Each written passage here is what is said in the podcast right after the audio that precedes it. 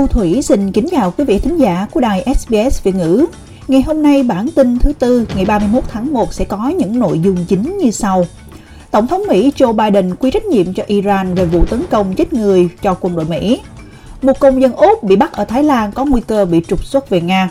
Và tin thể thao, Azerbaijan của Sukoru đã được Al Nassr của Ả Rập Saudi mướn về để đá trận tứ kết Asian Cup. Và sau đây sẽ là những nội dung chi tiết. Thành viên của ban nhạc Rock B2, trong đó có một người Úc, người đã chỉ trích cuộc chiến của Moscow ở Ukraine, vẫn bị nhốt trong nhà tù nhập cư ở Thái Lan. Trong số đó có Azansky Uman, còn được gọi là Subari B2, mang quốc tịch Úc và Nga và Belarus và từng sống ở Melbourne. Một kế hoạch được báo cáo là để các thành viên ban nhạc bay đến Israel an toàn dường như đã bị chìm vào quên lãng vào phút cuối. Ban nhạc cho biết họ có thông tin rằng các nhà ngoại giao Nga phải chịu trách nhiệm cho chuyện này.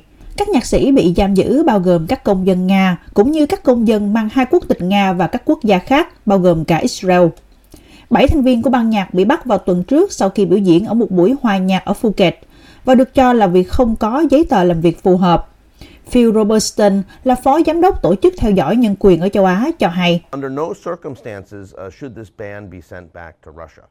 Trong mọi trường hợp, ban nhạc này không nên được gửi trở lại Nga.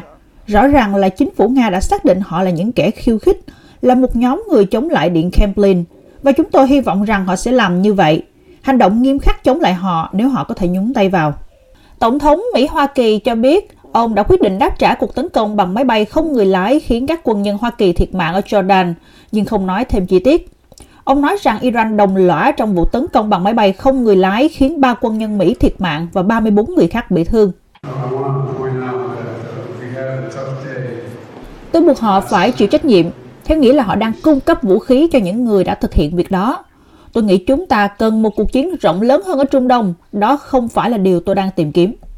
Tổng thống Joe Biden đã cân nhắc các lựa chọn của mình và kỳ vọng rằng các cuộc tấn công trả đũa, nhưng thời điểm phản ứng vẫn chưa rõ ràng. Tin liên quan tới thuế, Viện Úc đã thực hiện một cuộc khảo sát vào tháng 1 cho thấy 58% cử tri ủng hộ những người có thu nhập từ trung bình đến thấp được hưởng lợi nhiều hơn từ những thay đổi về thuế được đề xuất. Chỉ 25 cử tri trong đảng Liên minh và 33% người Úc kiếm được hơn 200.000 đô la một năm muốn giữ chính sách này như luật ban đầu của chính phủ Morrison. Ông Jim Charles phân tích rằng ai sẽ nhận được những gì kể từ ngày 1 tháng 7 nếu cải cách thuế được đồng ý.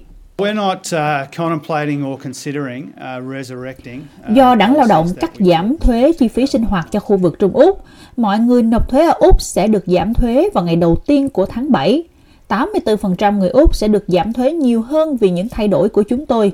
87% người nộp thuế thang bùn ở đây, ở trong kỳ, sẽ được giảm thuế nhiều hơn vì những thay đổi của chúng tôi. 90% người Úc đóng thuế sẽ được cắt giảm thuế nhiều hơn vì những thay đổi của chúng tôi. 97% những người đi giáo dục sớm hơn sẽ được cắt giảm thuế nhiều hơn vì những thay đổi mà Thủ tướng Chính phủ đưa ra công bố vào tuần trước. Trong khi đó, thì lạm phát tăng 0,6% trong quý tháng 12 và 4,1% trong năm qua, thấp hơn những gì các nhà kinh tế dự đoán theo Cục Thống kê Australia. Các nhà kinh tế dự kiến mức tăng hàng quý sẽ là 0,8% và mức tăng hàng năm là 4,3% nhưng số liệu thực tế thấp hơn khiến lãi suất khó có thể tăng thêm.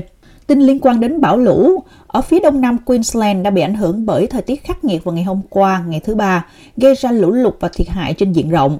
Hàng nghìn người đã bị mất điện, hơn 20 trường học đóng cửa, đường xá bị cắt 39 cuộc giải cứu đã được hoàn thành. Khu vực Moreton và Sunshine Coast nằm trong số những nơi bị ảnh hưởng nặng nề nhất trong khi thung lũng Lockyer ở xa phía tây cũng bị ngập lụt. Hàng chục ngôi nhà được cho là bị hư hại chỉ riêng ở Bray Park.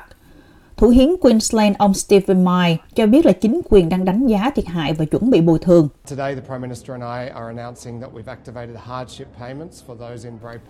Bây giờ Thủ tướng và tôi thông báo rằng chúng tôi đã kích hoạt các khoản thanh toán khó khăn cho những người ở Bray Park bị ảnh hưởng bởi lũ lụt.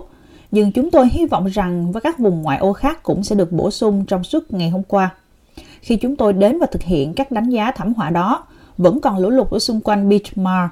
Cơ quan y tế ở Victoria cho biết tiểu bang đã ghi nhận trường hợp mắc bệnh Mpox đầu tiên tại địa phương sau gần 6 tháng. Trường hợp mới nhất không liên quan đến việc đi du lịch nước ngoài, cho thấy là sự lây truyền trong nước đã có thể xảy ra.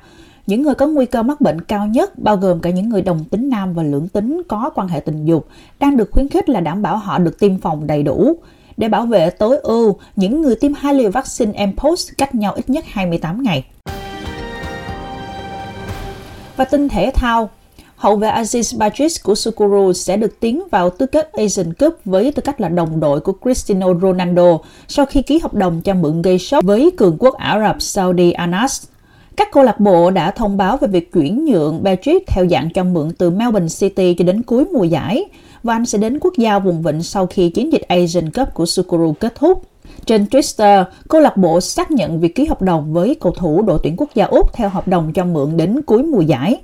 Việc ký hợp đồng với cầu thủ 33 tuổi này được công bố chỉ một giờ sau khi Hàn Quốc đánh bại Ả Rập Saudi trên chấm phạt đền để giành quyền vào tứ kết Asian Cup với Sukuru. Và sau đây là tình hình dự báo thời tiết cho ngày mai ngày thứ năm.